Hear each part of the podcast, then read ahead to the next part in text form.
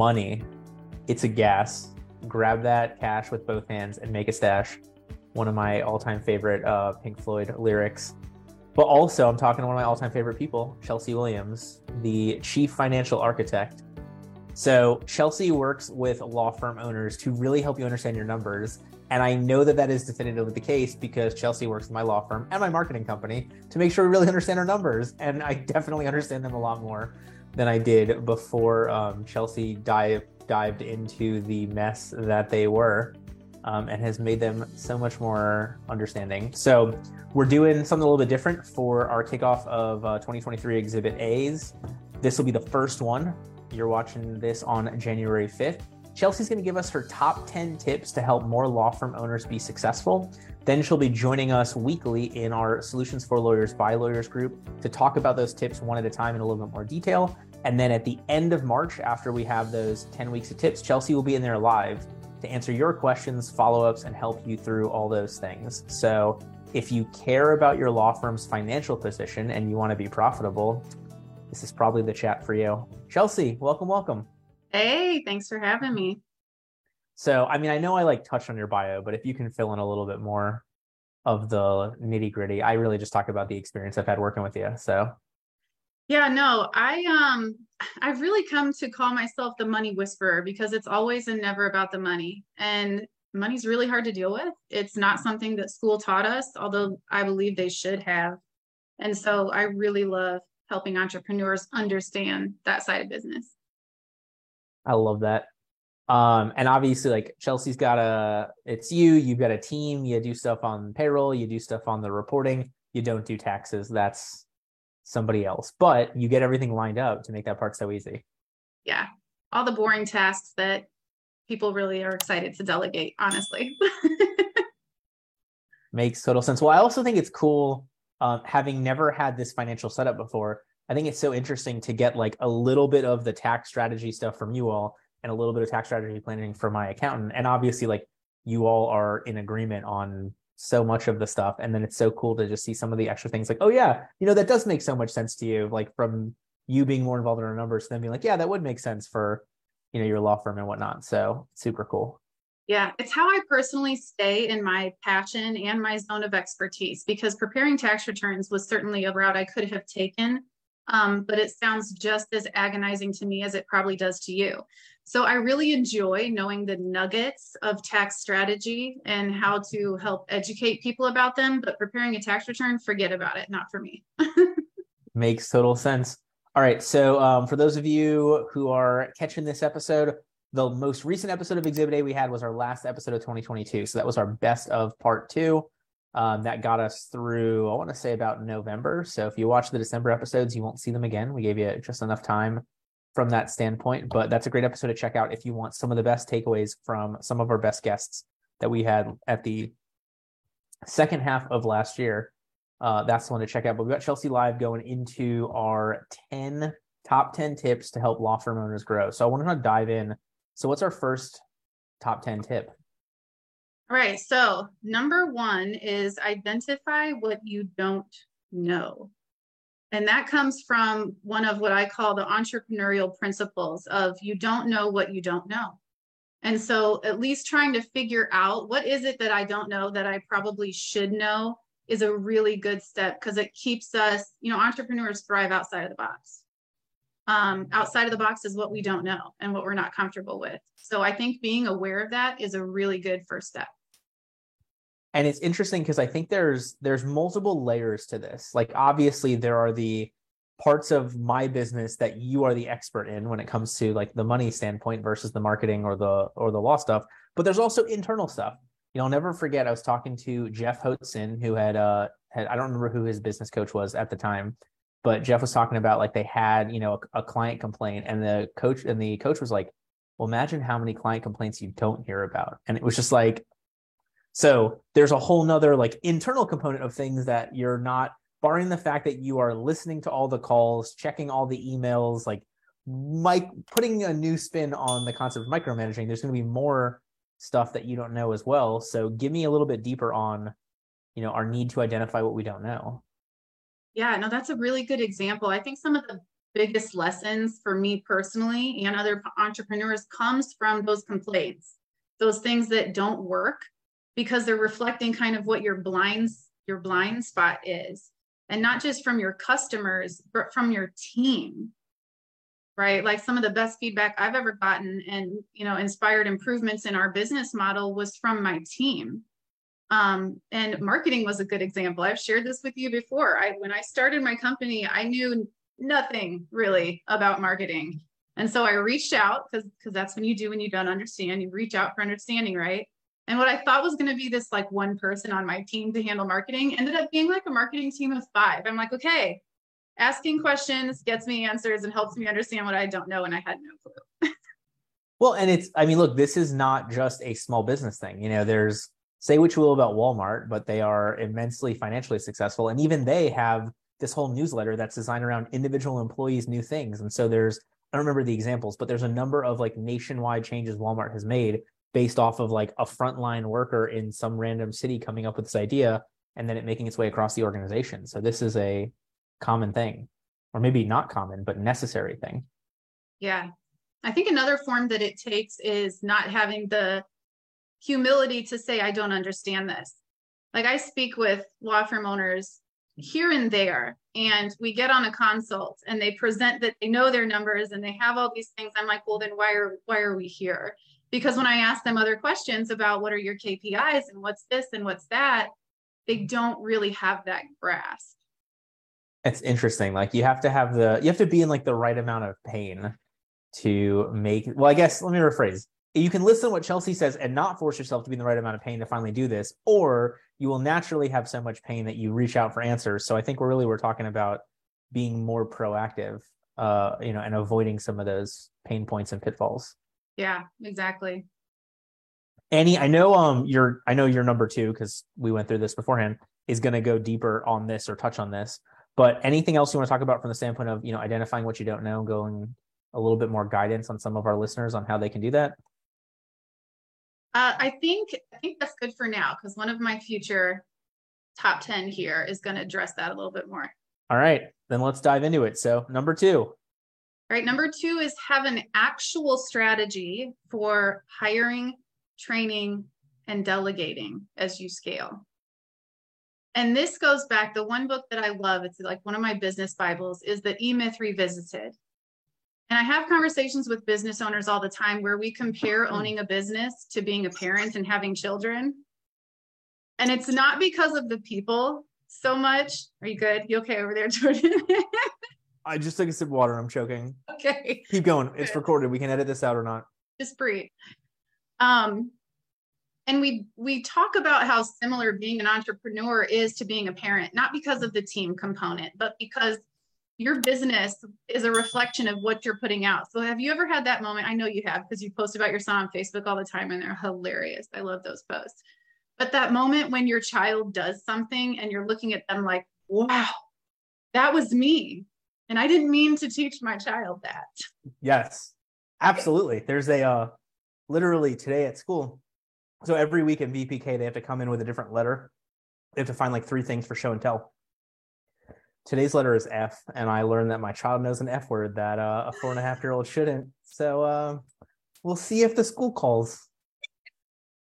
And that that's what it is, right? So it's those moments in our business when, for example, we hire someone and they they're not getting it. They're not understanding it. And they're looking at us with this confused look and we're like whoa i didn't actually give you the tools or i didn't actually sit down and train you thoroughly on that thing. And then you dig a little bit deeper and you're thinking to yourself well why didn't you ask those questions? Why didn't you ask me then you got to sit back and be like, well, did I tell you to ask me? Did I make you feel comfortable and safe coming to ask me? Do I have an open door policy really? Not just saying it once, but am I creating an environment where my team knows that I have an open door policy? One of the most impactful books I read this year was Traction. And one of the things that stuck out to me is he says, if you're serious about something, you have to tell your team seven times before they take you seriously. So having that consistency in in what you're doing and what you're communicating to your team and so here's here's my pro tip when you do this at the beginning, you know, the newer your firm is, I think the more you are cheaping out on hiring. And I'm not blaming you for it. You don't have the finances. In those moments, that's where the E-Myth kicks in. That's where, like, you are McDonald's. McDonald's can hire a minimum wage worker to run a store because they have such strong systems. We're going to talk about this when we get to a little bit later. Um, but there comes a point where your delegation changes because you're hiring better people and you don't want to put them in a box. And so one of the things I really love in those circumstances is giving them like your intent or the purpose or the guide rails, however you want to phrase it, and then like let them run wild because you'd be surprised what they can. Well, not to let them run wild, let them apply their expertise to it. But by giving them this framework, instead of being like, you have to do it this specific way, to like, this is what I need out of you, uh, will change the results immensely when it's the right person. Yeah, and that's kind of the first part of the the strategy is finding the right person, which starts with you, right? Because if if you're not defining, okay, what do I need done? What are the actual technical tasks? What type of person is going to be best at these tasks? What other characteristics do I want them to have? Not just the technical know-how and understanding. And being intentional with your job posting ad, with your interview questions, with your interview system? Is it one? Is it three? Do you have a group interview before you hire somebody? But really understanding exactly what you're looking for in that person, enough so that you can tell them things like that. Like, here's the plan. Right now, you're the first person I've hired. So I've got some admin stuff, I've got some paperwork stuff, I've got some calendar stuff, but eventually we're going to grow and we're going to talk about what I'm going to take off of your plate as that happens. Yeah. And that I think ties, I know there's another one that's going to touch on number one, but I think that part um, puts back to number one and identifying what you don't know because by delegating the right things to the right people you like no longer have to stay as on top of some of these things. Yes. Yeah absolutely. And that's like the so you're intentional about who you hire who that is. Be intentional intentional about training them. Because if you hire somebody that has the skill or even if you don't there's always like I spend more time training my team on how we do things, not the actual technical task, but how we do things, how we report things, how we check things, why it matters, and what role they play in the much bigger picture. And that is, I mean, look, traction will tell you, right? Like that's how you get everybody rowing in the same direction because they understand I hate the like cogs in a in the machine analogy because we're people, but ultimately by understanding their role in the larger organization as well as understanding the vision and direction of the larger organization, it allows for like the right amount of information without being overwhelming. Yeah, exactly. And that ha- they have that sense of this is bigger than me, but I am a really important part of what we're trying to accomplish here as a whole. And so once you've been intentional about hiring and training, not just being like Sarah at the bakery of E-Myth and, and letting it go, right? But creating those internal almost KPIs, those checkpoints, or what traction refers to as the rocks and the meeting agenda. Not just letting them go without checking in. You're you're constantly checking in with them, asking them what they like, what they don't like, because eventually they're going to delegate as you grow, right? So you want to keep people in their zone of expert and sometimes it's something new and they have no idea. So actually following up with them on a consistent basis. I love that. All right so um, with that being said you are right i was wrong. We're not going to flip three and four because this goes right into your next one.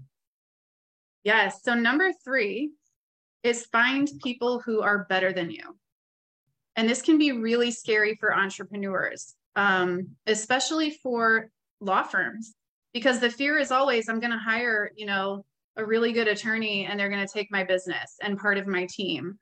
Um but i and i watch all of the like restaurant impossible bar impossible like the profit with marcus lemonis and they all say the same thing. They all say find people who are smarter than you right? Because if you're if you are not if you're keeping everybody else at your own mental block at your own glass ceiling how are you going to break through that as a company like as a whole? And you know what we do is a good example. You didn't go to school for accounting and bookkeeping. Yeah you could take a course on udemy and uh, pay less than i did for my degree and learn it but is that really the highest and best use of your time right? Do you really want to go learn a whole new craft or do you want to find somebody who is better than you at that who is who knows more than you do? Because as a whole it's going to move you forward faster exponentially and I, I mean i want to be clear there are a ton of situations where you will hire somebody who will then leave to open up their own firm and they might take some people with you. That goes but then i go into the richard i think it's richard branson who said the uh you know is better to train people and have them leave than not train them and have them stay. You know like if you're if you're intentionally trying to keep your employees not as a plus players so that they stay with you then you are filling your entire firm with not a plus players because you're scared. And like here's the thing if it's going to happen to people anyway if there's almost no way to avoid it like why are we going to fear something that's inevitable? You know and if you're creating the culture if you're creating the team and letting them know that they're a valuable part a lot of people don't want to be a business owner. It's not for everybody. Everybody doesn't want to do entrepreneurship. So it's kind of one of those things that i see yeah you totally could but how about i just make it to where you don't want to well or and and even if they do like imagine the benefit that so let's say you have that attorney you hire they're with you for two years they generate a ton of money they great book of business great lawyer and then they go open their own firm.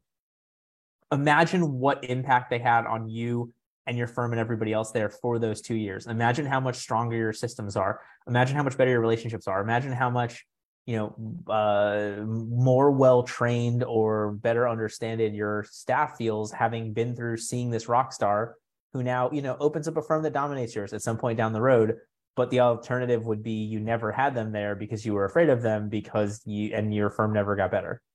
Yeah absolutely. Inevitably being a little fearful or hesitant of finding people that know more than you do it comes from a place of fear. And the net roi on that is that it's going to hold you back. Absolutely. Yeah i uh, i can't I can't agree with you more. And I can't agree. I, and I also can't agree more that like I hear so many people either outright saying or rationalizing other decisions. Like, okay, I want to, I'm going to pay less because I don't want to train my competition later or something like I, I don't know. I just, it's, it's a limiting belief and you are intentionally limiting yourself. Yeah. Yeah. I hear it. I hear it all the time, but I mean, it's true. It's what we said. If you want to you want to gain in the short run or suffer in the long run? And I mean, and let's be honest, like, so, okay, from the standpoint of finding people better than you, like, I got to be honest, I run a PI firm with my wife. I don't think I could by myself handle a PI case from soup to nuts. I know that our firm damn well can, but that's because like I've got, you know, somebody who's the best as can be on requesting medical records and someone who's the best as can be at, you know, uh, coordinating the doctor's appointments and someone who's the best that can be at you know talking with the clients about discovery like everybody is the best in their role or their roles. It would be really difficult for one of them to jump and totally do it because they're the expert in one part of it. Um, but together we can i knock on wood you know do wonders for clients and keep them happy. Yeah and that's really empowering for for a team member too right? Empowering for them to own their work right? And have the confidence to advise like how how how does it feel as a as an employee advising the owner of the business on something? Like that makes you in and of itself feel valued feel heard feel like you're making a difference. You really have an impact on the business. Anything else before we go to number four? Because i love like these three build on each other so much. Like if you know what you don't know and you train people to take off your plate and you hire people better than you you are exponentially growing your firm over and over again because you're growing the size, you're growing the skills, you're growing the talents of the people, etc. Yeah, and those are those can definitely all be scary, right? It's it's almost it's like taking that leap again. Like entrepreneurship is it's deceiving when they say the leap. It's not the leap. It is strategically mastering the art of the leap. These are all leaps, but it is at the foundation of entrepreneurship. It's a risk, but that's why we're here. They're calculated risks, which is well, a, a great I mean, I like the leap from the standpoint of like you're you you're throwing yourself into this, but with the entrepreneur level, hopefully you're throwing yourself into this to get like higher and higher. You know, like it's a weird, it's like reverse base jumping or whatever you want to call it. Yeah. Well, and I say calculated leaps, like strategic leaps, because there is a way to evaluate your opportunities and leap for the ones that are really going to pay off and get you where you're trying to go, which is a good segue into number four, Let's which is face the numbers. So you can't measure what you can't see. And if you don't have your books up and running, getting monthly financials, have your marketing metrics being collected, reported, and analyzed, it's really hard to evaluate your next step to make those strategic leaps. And again, this comes from a place of fear. School did not teach us um, you know, taxes are pretty inevitable, like almost there with death. you have to. I think that's an expression. I think it is. Two things guaranteed in life taxes and death. Um, but actually facing the numbers. And I word it that way very intentionally because I talk to so many people, they're like, I just don't want to face the numbers. Even even clients that we do work for that aren't looking at their financials because they just can't bring themselves to look at the numbers. And again, that comes from a place of fear, a place from I don't understand them. I feel maybe not not very good about myself as a person because I'm out here practicing law and I can't read my financial statement, right? But that plays into like reaching out to people who know more than you do. I, I have a mantra with clients and and my team ask questions shamelessly. You have to own your understanding.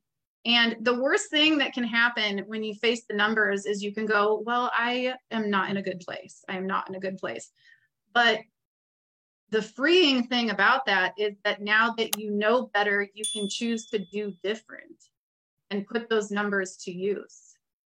I mean, look, Chelsea and I talk a ton. So yay for me, boo for her. That's just talked to me so much. But um, no, I, I, say that as a joke. There are so many things that are immensely common between marketing and financial stuff from the way that we both look at these things.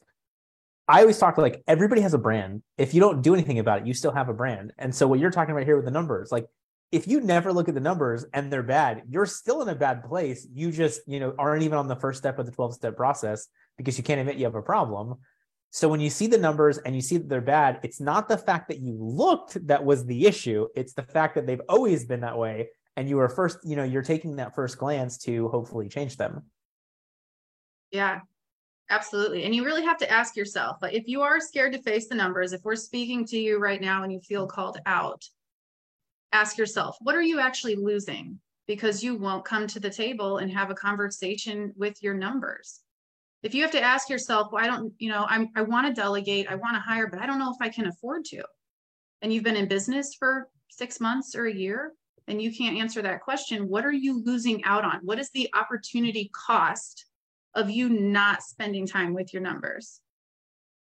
Yes. I look if you've been in business for six months or 12 months um either you're doing something terribly wrong or you're doing something slightly wrong because either you haven't made the right investments to have enough bandwidth to be able to afford to hire somebody or you've waited too long to hire somebody when you do have the money to because you're not aware of you know your numbers or you're not comfortable with your future or you know whatever it is. And i trust me i get it. Um, i hired pretty quickly because i'm i don't want to say lazy but like I don't want to do the things that I don't want to do, or I don't want to do the things that I know I'm bad at. I want to put more time and effort in the things that I enjoy that provide value that um, I'm the best at. And so it was really easy for me to be like, look, I never want to e-file. I didn't realize as a state attorney, I thought it was an automated system. Turns out I hit some check boxes and then somebody manually did it.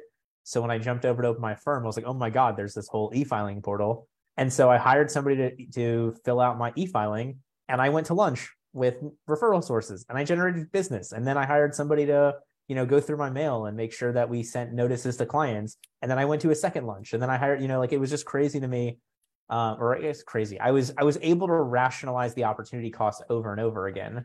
Um, and that's what got me in a position to blow so much money that I didn't have because I was able to generate enough money to blow more than that, as opposed to just, you know, skating by the whole time. Oh my gosh. Yeah. And that's, I mean, that's a a good point though. So you're you're thinking, right? Because it's not only your current numbers, it's those opportunity costs. So even when we talk about hiring and delegating, okay, well, if it saves you 20 hours a month and it, you know, only costs you $2,000, what can you do with those 20 hours to generate more than $2,000 in new revenue? And what can you discover, you know, through that process of reallocating your time? And one of the things I appreciate about the numbers, and you know, maybe it'll help those people who have that fear of facing the numbers. The numbers are not biased. They're not, I mean, garbage in, garbage out. So make sure you have accurate numbers that you're looking at. But the numbers don't have, they're not going to pass judgment to you. They have no feeling. They really don't care what your plans are. So when you look at them, you're at, you know, it's almost like you're able to advise your numbers in terms of, okay, what can I afford? What what can I add on? And then how much more do I need to bring in? Like they're a very non-confrontational thing, really. It's black and, and white. And you know what? Chelsea's team also not judgmental when they're you know they have the nicest way of saying you spent how much on this stupid shit jordan uh, but in a very nice caring concerning way so you know they're like the numbers yeah I, I have a lot of grace for this subject because i know that people carry so much shame around them but it boils back it goes back to the fact that like nobody taught us like while we were getting credit cards in the mail at age 18 somebody should have been showing us how to budget and what it means when you don't pay your credit card off every month or that you can make money by paying your credit card off every month. Like these are fundamental pieces of information that are required to adult, let alone run a business. So I have so much grace when it comes to talking about money. I love it. All right. I want to, uh, anything else before we dive into the next one? Because the next one is my spirit animal. You got yeah. number five, let go of how it's always been done. And like, I want to do the uh, Pee Wee's Playhouse. Like, that should be our like word set sentence of the day. You know, every time we say that, how it's always been done, we like drop everything from the ceiling and scream. Um, I that's my least favorite line ever. It should be a flag. Like, if you find your mind telling yourself up in here, if you ever like have the thought run past your head of, nope, not doing this because this is how it's always been done. This is just how we do it. You are probably in a position where you're hurting yourself more than helping yourself. And instead of just saying no, you should be asking questions to understand better. Yeah. And I, and it's funny. I will give you, I will give you a great example because this example has a happy ending. We were discussing why we made a recommendation on like the number of emails, the number of text follow-ups from one of our clients. And flat out, somebody, somebody hit the button and was like, well, that's, you know, usually what we recommend, or in this situation, it's what we always recommend. And I was like, no, ah. And so, I mean, look, we went into, we had looked into the studies for the number of follow ups to statistically book 90% or more of what's going on. And then we ran their numbers through their system and then we tweaked it slightly and found that it was actually the right number. But like, oh my God, in that moment, I was like, no, you can't, it can't, like, it needs to be scientifically backed, expertise backed. Like it needs to still be the right way to do it, not just the way we've always done it. Even in a situation where it did turn out that we recommended the exact right thing after trying a couple different ones out, which is the part that cracks me up the most because it's never that way. It never works out in your favor the way you did it. It turns out to be right in the modern age or the current version or whatever you were right. Like we should always be questioning that thought. I mean, let's talk about the legal industry specifically and a recent event that proved all of the this is how we've always done it things wrong, right? COVID. So pre COVID, running a remote law firm or having remote employees was like, we don't do that. That's not possible. You know, this is not a business model that is sustainable or respectable. And then COVID hit and all of that this is how we've always done it was like oh time to pivot. This is totally possible. In fact we're saving money. Our employees are more productive in some cases and we should totally do this. Matter of fact we can't operate any other way right now while we're on lockdown. Like talk about a mental ceiling being completely shattered in that moment. Oh totally. And it was funny um so we've been back in Orlando for like a month now.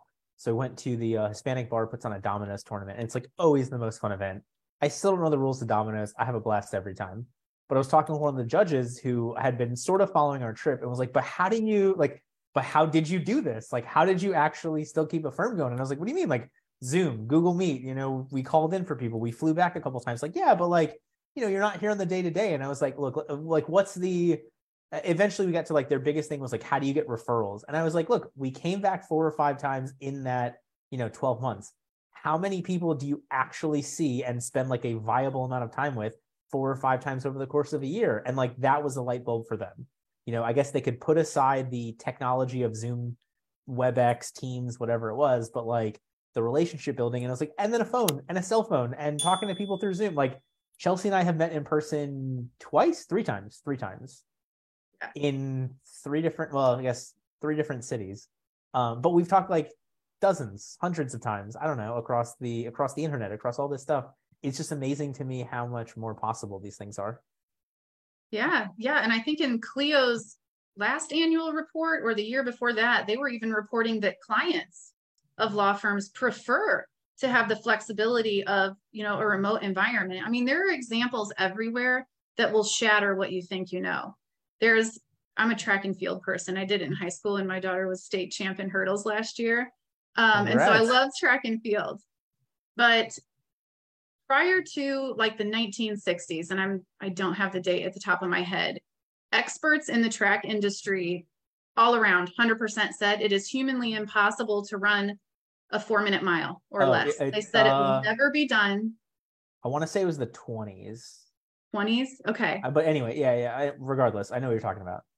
But the remarkable thing is, it happened, obviously. And when it happened, tons of people started breaking four minute miles. Once that theory was proven wrong once, it opened up people's mind to the fact that, oh, this is completely possible. And people started doing it. You, Did you, you were Google way closer. It? Yeah, 1954. 1950. Roger Bannister at 25 ran a yes. 359.4 mile. And then you're right. And then like it just that was it. it Tons of people, now. right? They're doing that in like high school now. uh, I think for the last Olympics, a guy ran a sub four minute marathon. Jeez. So, uh, you know, point being, how you, if you think that it, things only work one way and we're just going to continue to do it this way because this is how we've always done it, there's there are examples out there that will challenge your belief around that statement to yourself everywhere. So, and I'm wrong again. The record marathon was a 440 for 26.2 miles. Insane. But yeah, you're right. Like it's totally and then sending people into space. You know, the like the craziest part about the space race is how quickly the second person did whatever. You know, like the Soviets were ahead of us until we put a man on the moon, and like nobody could figure that out. And then when we, you know, we would follow behind their coattails on getting into orbit and satellites and whatever. And then like the minute we got on the moon, they're like, okay, now we can do it it's just it's crazy how there's like this weird I don't want to say group consensus, but like there's this weird societal wide block for certain things. And so you have to ask yourself, where do you want to be in that group, in that flock of people, right? Because the ones that are embracing evolution, they're the ones breaking it first. They're the bannisters of the group, right? So do you are you that person that's going to sit back and wait for enough people to break the 4 minute mile? Do you want to be at the front of the line, like at the at the front of the race. Um because think, oops, sorry. No, I mean the key is the key is evolution. It's just like with marketing. Marketing is always changing. Can you imagine somebody saying, "Well, this is how we've always done it in marketing"? Is there really an always? Has there ever been a consistent anything? There are. I, here's what I will say: there are certain things that haven't changed there are certain like it's now an ai can write this stuff now like you know whatever but ultimately like the finding out your ideal client thinking about what question they truly have in their mind answering that question the right way. Like those things remain the same. The the medium changes the methodology changes. Um but it's interesting it's it's interesting to me to see how much people want to fall back on um, skipping out on a specific strategy because it's so new, as opposed to taking the tried and true methods and applying them to the new potential strategy. Yeah, yeah, and it's a it's a it's a mashup and it's a balance, but but over time it's constantly changing, and I feel like that is the essence of entrepreneurship too. We have to constantly evolve. We have to constantly change. Otherwise, we're not going to be in business for very long. Less than one percent make it to to ten years, and this good to great what what this book talks about about that flywheel it doesn't say here's how to do it it's here it says here's how to always be doing it well and and for those of you that haven't read good to great i um i could not get through jim collins other book but good to great i could not put down because he found it was all of these companies that like slightly overperformed the market slightly underperformed the market for 15 years and then crushed the market for 15 years. So like this wasn't a, you know, flash in the pan, but it also wasn't the like golden child company that was always doing well. It was these companies that like truly made a pivot somewhere to change um, their thing, which I think goes right into our next one, our number six, accepting that you're no longer a lawyer. Yeah, um, it, it really does. And I say that, you know, because there is a mindset shift when it comes to opening up your law firm from practicing law. And the two, how you operate within those two hats, the lawyer and the law firm owner, are completely different. And so if you if you're looking to grow and scale, you have to learn how to function underneath that entrepreneur hat and not let that attorney part of your mind take over and influence because one does not serve the other. And let's be honest i mean let's let's go back to number three finding people better than you.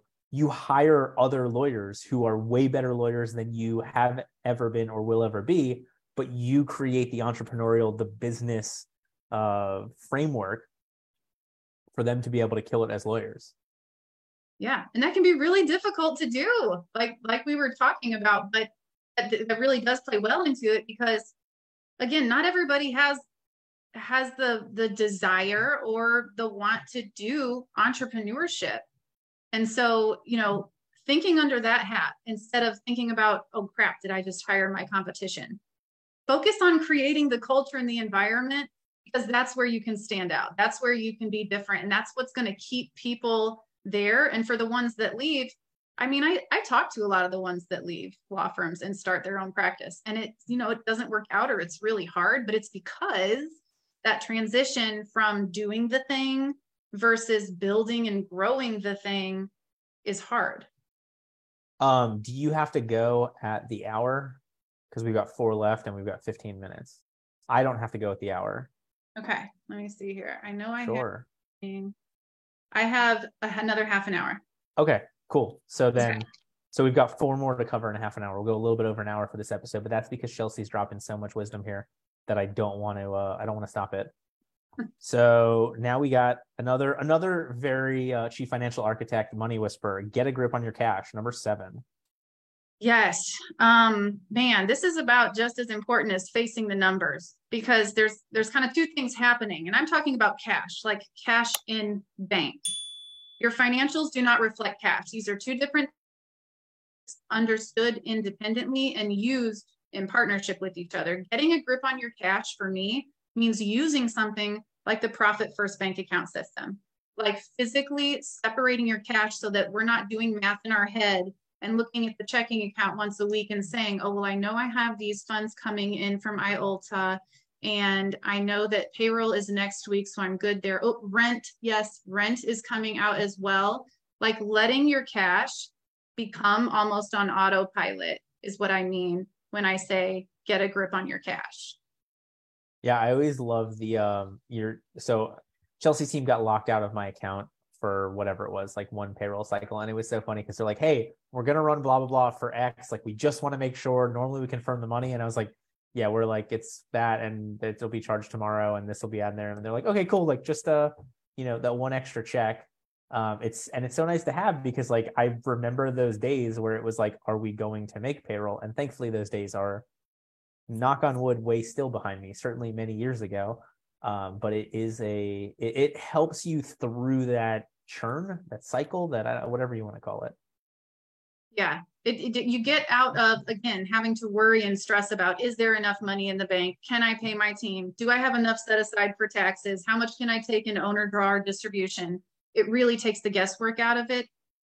It takes some effort to set up, but once it's set up, it is like it really is like cash on autopilot. So yes, get a grip on your cash.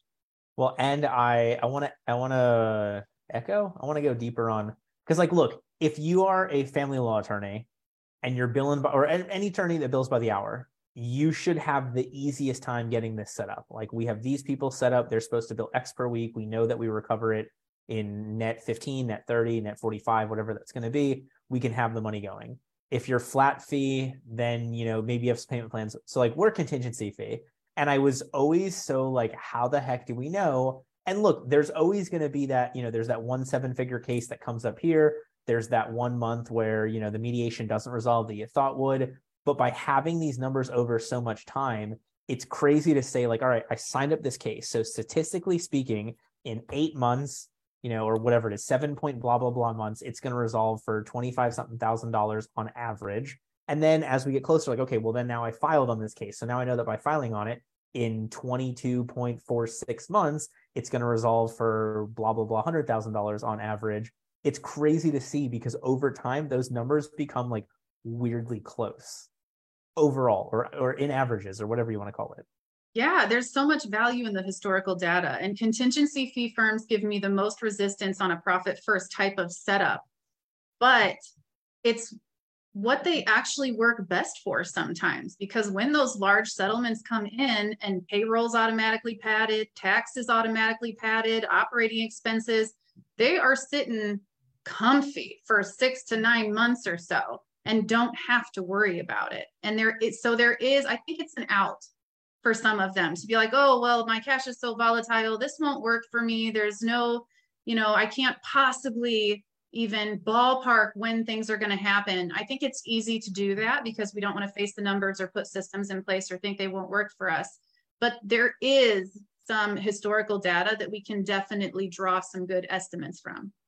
And honestly, like Chelsea identified one problem. I am the opposite problem. Like we would have that big case closed and I'd be like, hmm, I've got a lot of money burning a hole in my pocket. What can I blow this on? Hmm, let's see. And uh and I did. And I still sort of do, but at least now they're like, you have this amount of money to uh, you know, not do what you want with, but like we'll earmark this for it so that you know you still have all the other buckets covered. I'm like, all right, cool. Let's uh let's go to Vegas and put it all on black. Oh my gosh. So that's actually a really good intro to number eight. Yeah. Think, which is learn how to reflect, right? Learn how to, the, the greats do this, right? And it sounds woo woo.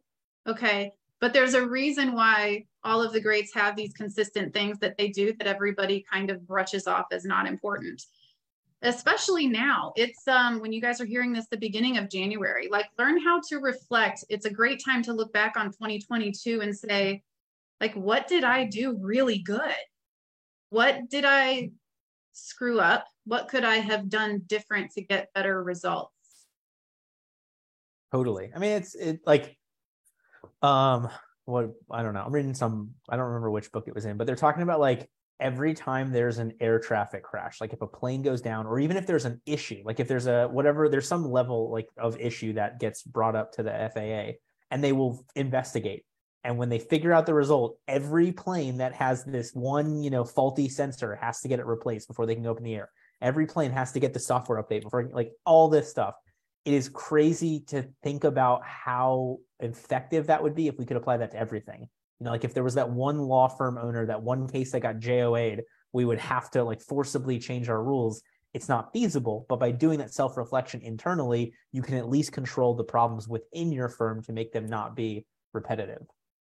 Yeah, yeah, absolutely. Some of the some of your greatest come to Jesus moments are going to come when you take the time to sit back and reflect. And and even because you know, I I really believe, just like I say, it's always and never about the money. All of your personal habits are your business habits and they show up in your culture from how you communicate to people, how you connect with people. If you find that it's hard to keep a team for very long, like you may want to ask yourself, what is my role in all of this? You know, down to, to communication, to relationships, to decision making. I love how you frame that because, like, it I always talk about it from the opposite view. I'm always like, look, the best business advice isn't business advice, it's life advice. Like the best rules about running your business apply to your friends, apply to your wife, apply to your spouse, because that's what makes them the best. For you though, it's funny because now you're talking about it from like the same thing that bugs you about your, you know, that bugs you in your relationship with friends is the same thing that bugs you in your, you know, as a boss or as a firm owner or whatever you want to call it. Um, which means every every ounce of progress you make towards fixing that problem will affect positively so many different aspects of your life yeah it's looking in the mirror um what is it john c maxwell i think he's the one that says leadership arises and fall everything rises and falls on leadership And in your business, you are the leader. If you're not willing to face those demons in the mirror or those faults or those flaws or those things that you probably suck at, then you have to be willing for those things to affect your business and your culture. And it ripples all the way through. Clients can sense a lot of that stuff, even. Totally. So, do you have a do you have guidance on how somebody does this self reflection or how often they do it or what it looks like? I do. Um, I'm actually getting ready to drop a course next month. And in that course, I have monthly, quarterly, and annual CFO checklists. And those checklists not only address money, but they address things and the book traction. The book traction is another good place to get that. Like, set a lot of people skip over the part of like, what's your company mission? What's your core values? What's your vision? Because they don't think it's that important. But in truth, it is probably the most important. Um, I'm doing an event in January for vision board planning. Um, Marissa Peer is one of the people that I love listening to. She's a world renowned psychologist and she has, she taught me about the three rules of the mind. And one of those rules of the mind is that your mind thinks in pictures. Even if you're telling yourself right now, oh, I don't think in pictures, your brain digests visual images differently than it does audible or you know touch other senses and so creating a vision board and having the quadrants of relationships money wealth health communication whatever those are and putting a picture to what it is that you're aiming at um and like i have a journal and every month it goes through and you reflect on the month and there's one exercise that I really love, and it's called a T chart. And if you're an accounting nerd, you know what that is, but you're probably not. So it's funny that my one of my favorite personal journaling activities is a T chart, but draw a line down the middle of the page when you're whenever you're having a problem or something that you're just battling with or you're confused about and you have a lot of feelings and emotions about draw a T chart and on the left side just write the facts. Write what you know about the situation. And then on the left side write your feelings around that. And just how eye-opening it is to be able to see okay here's the real deal and here are just all of these things and feelings that i'm feeling about this thing is is so eye-opening like one of my mantras is in times of struggle be still so if you find yourself in that place especially in the moment in the moment and shortly after once you get out of your field is a really good time to reflect and, and kind of master the art of reflection because it is like motivation and taking a bath it's something that you have to do at least monthly, I think. Chelsea Williams, and I quote, you have to take a bath at least monthly. Please. no, but regularly. It um it's so interesting. You know, it there's a all of the studies that talk about people that are successful, there's like that weird balance between imposter syndrome, but also believing you can be better than everybody else. And I think that's where self reflection comes in because it's like, I didn't do it as well as I think I can, could. Imposter syndrome. Here's how I want to do it better. I can do it better than anybody else. And like by constantly, by constantly feeling that way in a way where it doesn't grind you down into dust, like in a way where you understand you are making progress by doing this reflection over and over again, you are constantly getting better as a person, as a business owner, as a company, as a team, as you know, whatever it's going to be when you actually apply that reflection. And I love that you highlighted some things being monthly things, some being quarterly, some being annual. Obviously, that's I, guess going to depend on the firm's um, you know abilities and and priorities in terms of what goes where. But I love that concept. Yeah, it's like a it's like the habits book, Atomic Habits. Check your like keep track of your votes like keep a jar of every time you win it you kill it and that's that's your proof that's what battles the the imposter syndrome and keeps you going i love it all right we got two more all right so number nine is what i refer to as going three layers deep and what i mean by that is when something goes this actually plays into reflection really well so let's say every month you're sitting down and you're looking at your financial statements, right? And you keep a budget, and the budget says that you didn't do as well as you thought you were going to do this month. And instead of just being like, oh, well, that sucks. Okay, what do expenses look like? right? Like pausing and forcing yourself to answer the question why at least three times. There's something really eye opening that happens that third time that you ask yourself that question. So, for example, I was meeting with one of my clients and she had like a killer month. And I'm like, well, why did you have a killer month? And she's like, because I did really good. I signed up this many clients. And I'm like, well, why did they come to you? Why did you sign up those many clients? Oh, I met this guy and he's a really good referral source for me. And they all came from him. And um, it just worked out really well. And I was like, well, why did he refer you?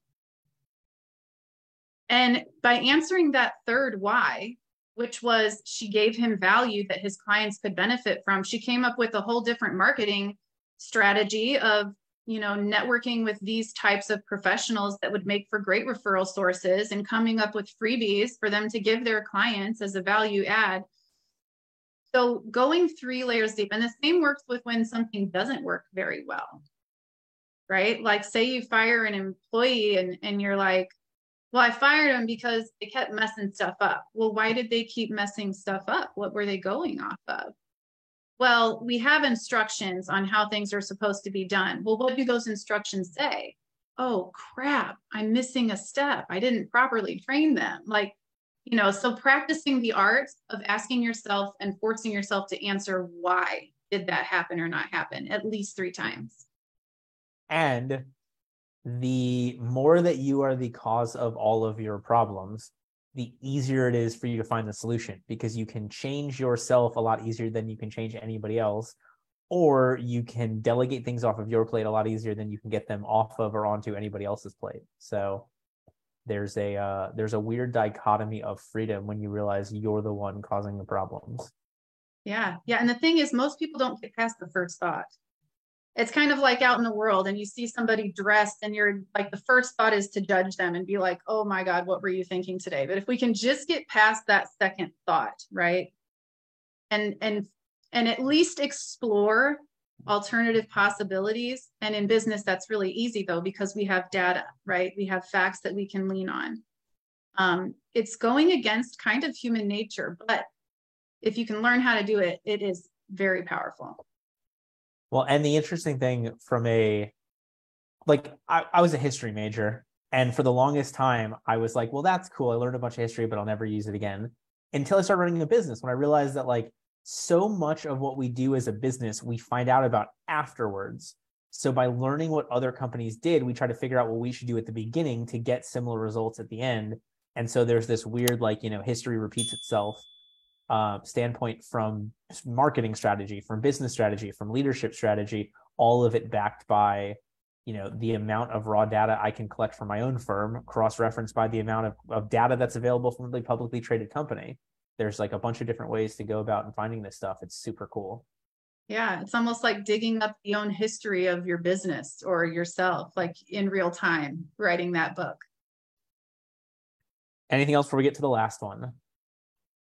Because last but definitely not least, number hmm. 10. Mm.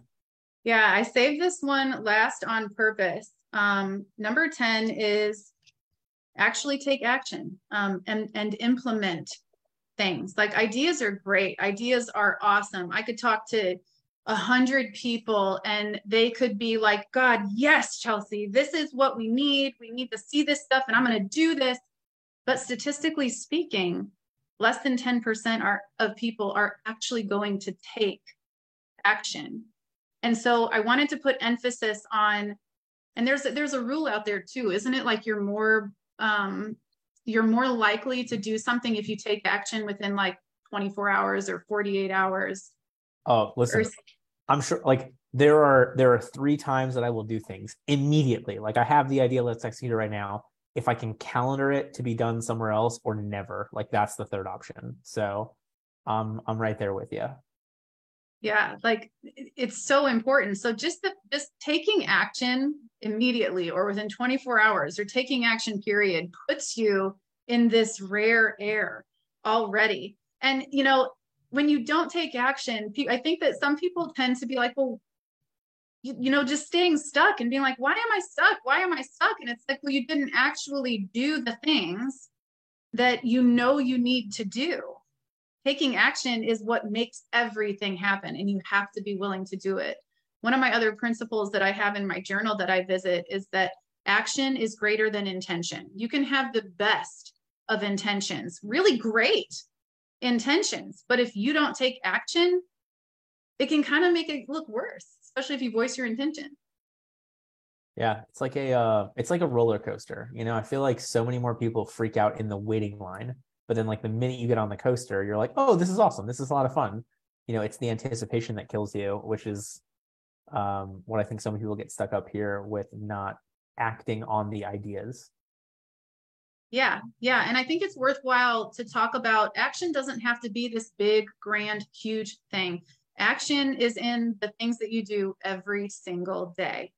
You know if if it's creating a task if it's scheduling a meeting with your team member to go over an sop that's not working very well if it's sending out you know emails to your clients asking for feedback it could be the smallest things but those things build and you know every 1% matters. We have a, a saying in our team we're so focused on efficiency while maintaining quality and accuracy that even if it's 1%, we want to know about it in our business, in our team because those small things are what's going to build up and create a foundation that can help you grow exponentially. I love it.